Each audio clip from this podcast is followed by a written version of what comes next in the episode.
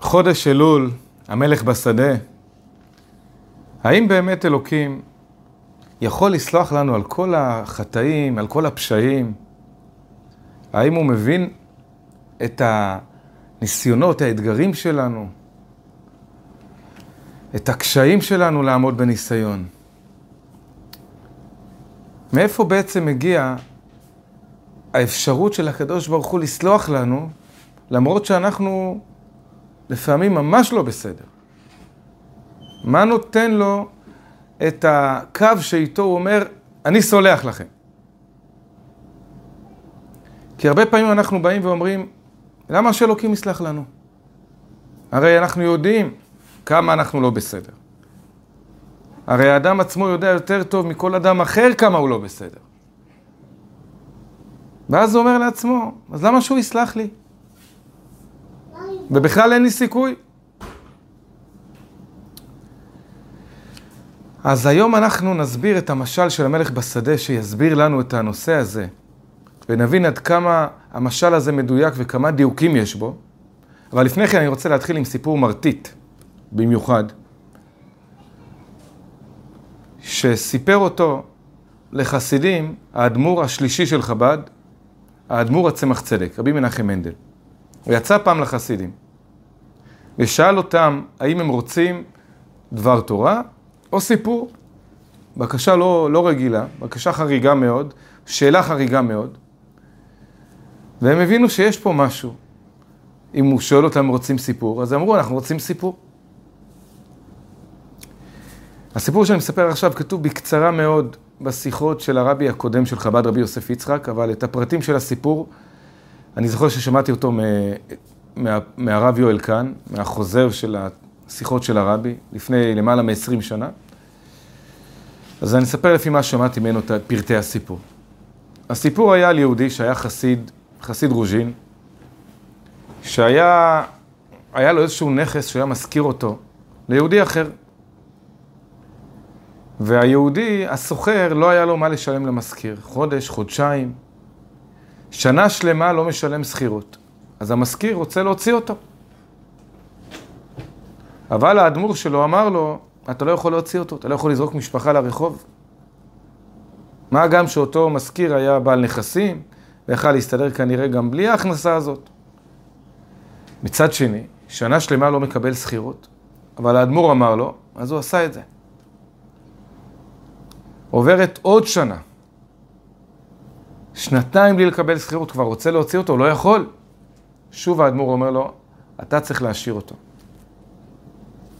האדמו"ר שלו אמר לו, הוא מקבל את זה שוב, ועוד חודש ועוד חודש, ושלוש שנים תמימות. והבן אדם לא משלם, אין לו מה לשלם, הוא לא מצליח. ושוב האדמו"ר אומר לו, תשאיר אותו, אבל הפעם כבר המשכיר לא יכל לעמוד במצב הזה, ששלוש שנים לא מקבל דמי שכירות, והוציא את הסוחר מהמקום. ויהי היום, באותו משכיר הלך לבית עולמו. ודנים אותו בית דין של מעלה על שני דברים בסיפור הזה. גם על זה שהוא הוציא משפחה, וגם על זה שהוא לא שמע למה שהאדמו"ר הקדוש שלו אמר לו. ואז יש סנגורים וקטגורים, והוחלט בבית דין של מעלה, שהוא צריך על הדבר הזה להיענש. הוא היה צריך לעמוד בפיתוי הזה ולהשאיר אותו, גם כי זה יהודי וגם כי האדמו"ר אמר לו, וצריך לציית למה שהאדמו"ר אמר לו, גם אם זה שלוש פעמים. אבל אז באו הסנגורים וערערו, הגישו ערעור ואמרו, איך אתם יכולים לדון בכלל בן אדם שחי פה למטה ושלוש שנים לא קיבל כסף? אתם בכלל יכולים להבין מה זה כסף? את המשפט הזה צריך להביא לפני צדיקים שחיו פה בעולם ויודעים מה זה כסף. קיבלו את הערעור שלהם והחליטו להביא את הסיפור הזה לשלושה צדיקים שחיו פה בעולם וידעו מה זה כסף ושהם ידונו אותו. והם עשו בית דין וישבו ודנו אותו בפעם השנייה לכף חובה. חייבו אותו.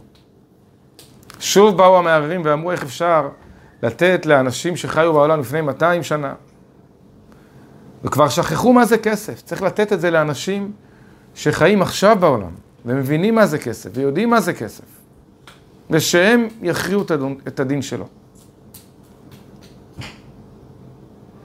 והצמח צדק אומר לחסידים, תקשיבו, מה אתם אומרים? רבי אריאץ אומר, היו שם שני צדיקים, הבית יוסף והב... ורבי יוסף קארו, והבח, בעל הבית חדש, שניהם, יש להם פירוש על הטור, על בעל הטורים, אחד מימין, אחד משמאל. הבח זה רבי יואל סירקיש.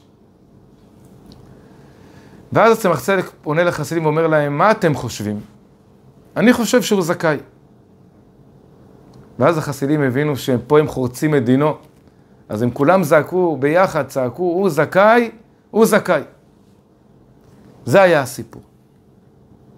והסיפור הבאמת מרטיט הזה, מראה לנו שבעצם מי יכול לדון אותנו? רק מי שבאמת מבין אותנו. הרי אנחנו לא יכולים לדון אף אחד. אל תדין את חברך עד שתגיע למקומו. מה זה, מה זה למקומו? אומר פרק ל' בתניא. למקומו זה לא רק המקום הפיזי שלו, זה כל התנאים מסביב, הילדות שלו, החינוך שלו, היצרים שלו, הפיתויים שלו, הניסיונות שלו. הרי כל אדם שונה מהשני.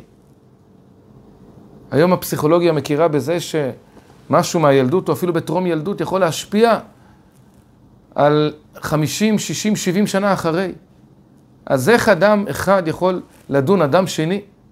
כשמדובר על בית דין שצריכים לדון על פי דין תורה, על פי שני עדים, יש הלכות מאוד ספציפיות וכללים מאוד ברורים, ולפי זה דנים. אבל זה כשבית דין צריכים לדון מישהו. אבל כשאנחנו באים לדון מישהו אחר, אל תדון את חברך, אל תדין את חברה שתגיע למקומו. כשיושבים בבית דין של מעלה, אז זה כבר לא לפי דין תורה א', ב', ג', כבר צריכים, דנים את כל האדם. פה כבר אפשר למצוא לו היתרים שפה בית דין של מטה לא יכולים להשתמש בהם. אז מי יכול להבין את האדם יותר טוב מכל אדם אחר? איך אומר דוד המלך בתהילים? היוצר יחד ליבם, המבין אל כל מעשיהם. הוא הרי יצר את ליבם. יחד, חז"ל אומרים שהוא בסקירה אחת סוקר את כל האנשים. המבין אל כל מעשה, את כל מעשיהם, הוא הרי יצר אותם. אז הוא מבין את המעשים שלהם. למה הוא נכשל פה, ולמה הוא פה, ולמה הוא פה. הבעל התניא עצמו אמר, קרא, הביא את הפסוק, פרק י"ז בתהילים. אומר דוד המלך, מלפניך משפטי אצא, עיניך תחזינה משרים. בעל התניא אמר, אני רוצה שמלפניך משפטי אצא. שרק הקדוש ברוך הוא עצמו ידון אותי. לא רוצה שהשרים של מעלה ידונו אותי.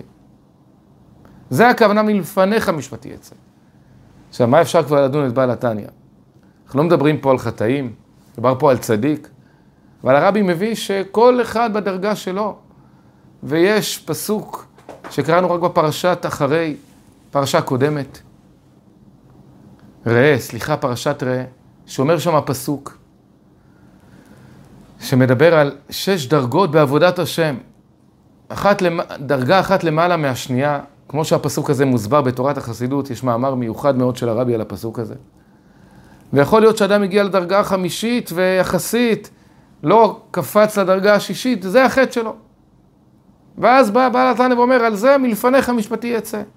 פסוק אומר שם, אחרי השם אלוקיכם תלכו, ואותו תיראו, ואת מצוותיו תשמורו. ובקולו תשמעו, ואותו תעבודו, ובו תדבקון. אז יכול להיות שהוא אוחז בה, ואותו תעבודו, או בו תדבקון, עוד חסר לו קצת. זה, זה הבעיה שלו. כמו שאומרים, הלוואי המצוות שלנו יהיו כמו העבירות של אותם צדיקים. אבל אמר בעל התניא, אני רוצה שהקדוש ברוך הוא ידון אותי, כי הקדוש ברוך הוא מבין אותנו יותר מכל אדם אחר, יותר מכל שר אחר. יותר מכל דיינים בבית דין של מעלה. וזה העומק של המשל של המלך בשדה, המשל המפורסם. מה אומר המשל של המלך בשדה? המשל אומר שהמלך כל השנה נמצא בהיכל מלכותו, ואז נכנסים אליו רק המובחרים שבם, ויחידי סגולה, וגם זה, יש בירוקרטיה, ומחכים שבועות וחודשים, וגם אז פתאום הרגע האחרון הפגישה יכולה להתבטל וצריכים מההתחלה לחכות.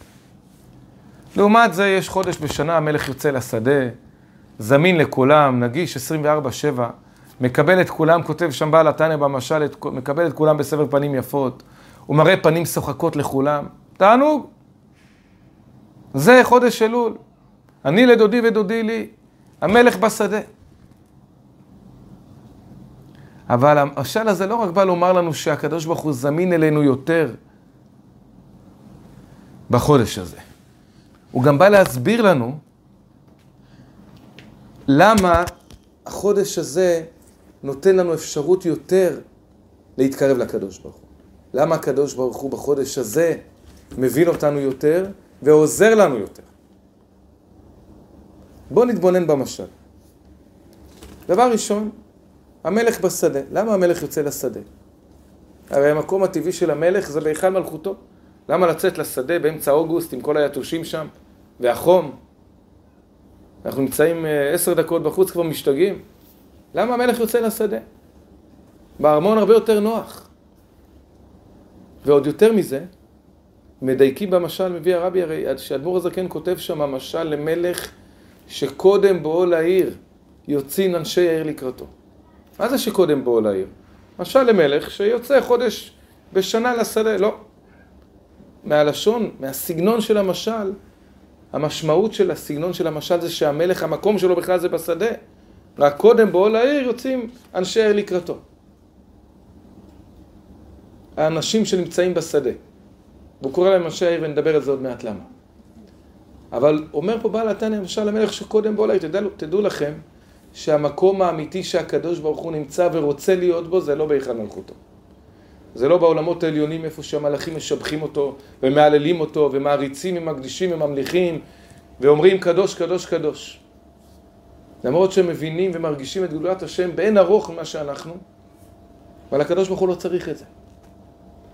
הקדוש ברוך הוא אומר, אני, המקום שלי זה בשדה. איפה שאנחנו נמצאים. בעולם הזה. עם כל הקשיים של, של העולם הזה, עם כל הניסיונות, עם כל האתגרים, עם כל הפיתויים. ופה כשיהודי נלחם ומתמודד, הקדוש ברוך הוא אומר, אני פה, זה המקום שלי. לא צריך את מה שהמלאכים למעלה משבחים אותי. אני רוצה את היהודי פה למטה שמתמודד ומנצח, וגם אם הוא נופל, הוא קם, שבע יפול צדיק וקם. זה המקום שלי, זה מה שאני מחפש. נתבע הקדוש ברוך הוא להיות לו דירה איפה? בעולם הזה התחתון. לכן צריך לדעת שהקדוש ברוך הוא נמצא איתנו כשקשה לנו, כשאנחנו נלחמים. לא עושה לנו טובה והוא נמצא פה, הוא לא נמצא גם פה. בדיוק הפוך, המלך בשדה זה המקום שבו הוא רוצה להיות. זה דבר אחד. וכמו שהזכרתי קודם, כותב בעל התניא, שיוצאים אנשי העיר לקראתו. הוא רוצה במשל הזה גם לחזק אותנו ולתת לנו להבין מאיפה יש לנו את הכוח לצאת מהמצב שלנו. יוצאים אנשי העיר לקראתו. למה אנשי העיר? זה אנשי השדה יוצאים לקראתו. התשובה היא שיהודי צריך לדעת שגם אם הוא נמצא בשדה, מה זה שדה? שדה הכוונה היא שהוא מתעסק בענייני חולין, הוא לא, הוא לא מספיק מתעסק בענייני קדושה. וגם כשהוא עושה חולין, הוא לא מספיק עושה את זה לשם שמיים כמו שצריך להיות. כי התורה אומרת לאדם שצריך לאכול, לשתות, לישון, לעבוד, אבל בכל דרכיך דאהו, כל מעשיך לשם שמיים. אבל הוא לא מספיק עושה את העבודה הזו כמו שצריך. זה נקרא שדה. אומר לו בעל התנא, תדע, תדעו לכם יהודים, גם כשאתם בשדה, אל תשכחו מי אתם, מי אתם באמת. יהודי הוא איש של עיר, העיר של המלך. זה שנמצאים בשדה, זה ההתנהגות נמצאת בשדה. אבל זה לא איש של שדה. זה לא, אנחנו לא עיקרים, אנחנו לא כפריים. אנחנו אנשי העיר, אנחנו יהודים שמחוברים לקדוש ברוך הוא. הנשמה של יהודי חלק אלוקא ממעל ממש. אנחנו אומרים בהושענות, עוד מעט נאמר את זה, על הנשמה חבוקה ודבוקה בך.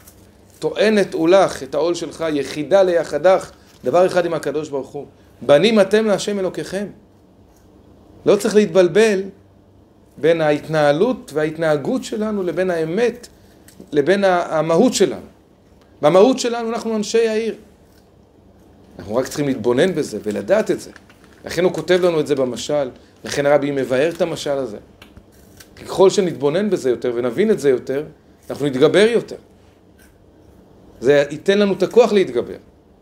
כי לא דומה אדם שפל שנמצא בשבי לשר חשוב לאדם חשוב. אנחנו צריכים לדעת שגם אם אנחנו נופלים, אנחנו החשובים ביותר בכל העולמות. יותר מהמלאכים. ואז מוסיף במשל שהמלך מקבל את כולם בסבר פנים יפות.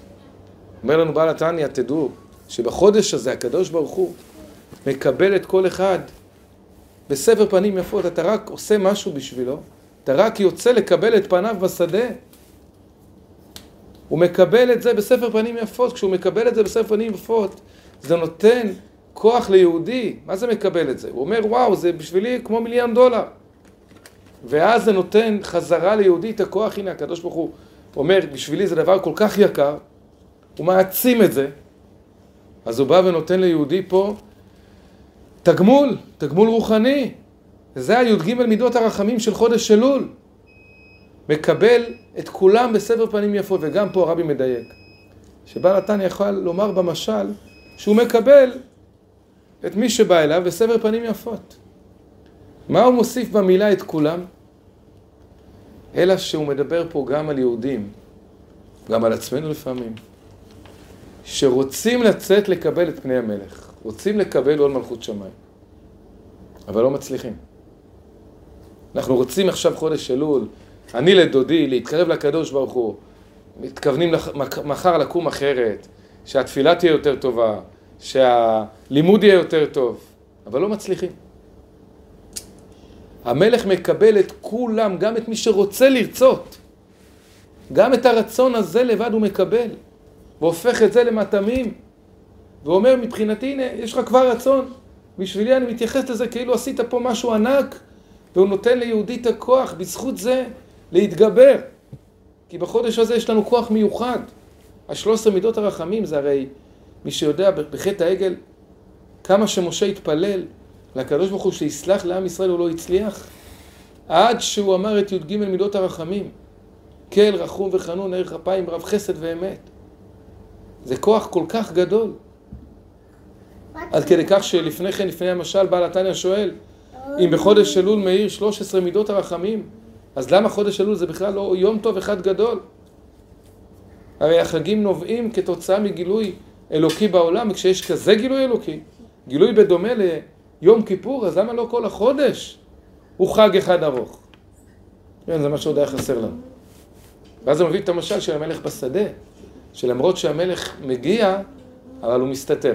כשהוא בשדה, הוא לא עם כל הדרו ויופיו כמו בארמון. הוא בא לאנשים כמו שהם בשדה.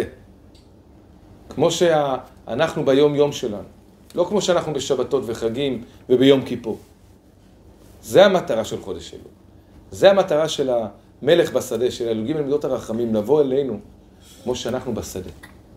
ולהפוך כל דבר קטן שלנו לדבר עצום, ובהתאם לזה כמה עם הפנים לפנים, כן לב האדם אל האדם, הקדוש ברוך הוא מעניק לנו תוספת כוח ותגבור רוחני להשתפר ובאמת ליישם את המשמעות של אני לדודי. אבל הוא מוסיף עוד דבר. גם אחרי שהוא מקבל את כולם, גם את הרצון, הוא מראה פנים שוחקות לכולם. מה זה הפנים שוחקות האלו? הקדוש ברוך הוא מגלה ליהודי, לנשמה של כל יהודי בחודש אלול, עד כמה אוהב אותנו. הרי כשאדם מראה אהבה למישהו אחר, אז זה כמו מחזיר אור, זה כמו מראה, כמה עם הפנים לפנים, כן לב האדם אל האדם. הוא מקבל אהבה חזרה, כמו שהוא מביא בתניא, את המשל ממלך שעוזב את הארמון ומגיע לאיזשהו הומלס ברחוב, ומעלה אותו לכרכרה ומביא אותו לארמון, מה מרגיש אותו חסר דיור כלפי המלך? הרי אי אפשר בכלל לתאר את גודל האהבה שלו. הוא אומר, זה מה שהקדוש ברוך הוא עושה. עשה את זה כשהוציא אותנו ממצרים. הביא אותנו למתן תורה פנים בפנים דיבר השם עמכם. וזה מה שקורה בחודש אלול. הוא בא ואומר, גם אתה בשדה, ואפילו אם עשית דברים שהם פחות משדה, שזה מדבר, כמו שהוא כותב שמה, שלא ישב אדם שם, אדם העליון. תעשה איזושהי פעולה קטנה. תצא לקראת המלך. תרצה לצאת לקראת המלך. אני אגלה לך, אני אראה לך עד כמה אני אוהב אותך, וזה עצמו יעורר אצלך אהבה אינסופית לקדוש ברוך הוא. אבל מה? צריך לזכור שכשהמלך בשדה, הוא לא עושה במקומנו את העבודה. הוא נגיש יותר, הוא זמין יותר, הוא מאפשר לנו להתקרב אליו. הוא נותן לנו את הכוח, אבל העבודה היא שלנו. כשהמלך בארמון, לא צריך לעשות כלום. רק באים לארמון עם כל התפאורה מסביב, וכל המשרתים, והשומרים, והחדרים, וההיכלות, חדר לפנים מחדר. אדם מגיע כבר למלך, הוא כולו בביטול מוחלט, הוא ביראת כבוד למלך. הוא לא צריך לעשות כלום. התנאים מסביב, התנאי שטח יוצרים לו ויוצרים אצלו את האהבה ויוצרים לו את העבודה. עושים את העבודה במקומו. אבל זה מתאים לחודש נסתן. שעל זה אומר שלמה המלך, דודי לי ואני לו. אבל אלול זה אני לדודי ודודי לי. קודם כל אני לדודי. המלך בשדה הוא זמין, הוא נגיש, הוא עוזר לנו יותר מכל השנה. אבל הוא לא עושה את העבודה במקומנו. מה העבודה? לצאת לקבל את המלך. הוא נמצא בשדה, צא מהאזור שלך, מאזור הנוחות שלך, סגור את הסמארטפון, תבוא לקבל את המלך. אתה לא יכול לבוא למלך עם סמארטפון ביד. אתה צריך לשים בצד את הדברים, לבוא לקבל את המלך. לבוא, לשים את הדברים בצד, לבוא להגיד, הנה, אני עכשיו עם הקדוש ברוך הוא, אני איתך. אני מקבל את עול מלכות שמיים, אני רוצה, אפילו אם, כמו שאמרתי, רק רוצה לרצות. אבל לעשות משהו עם הרצון הזה. וכשאדם יוצא לקבל את פני המלך, אז המלך מקבל אותו בסוף פנים יפות. מראה פנים שוחקות, ומביא אותו בסוף להברכה לקראת השנה הבאה, לכתיבה וחתימה טובה ושנה טובה ומתוקה.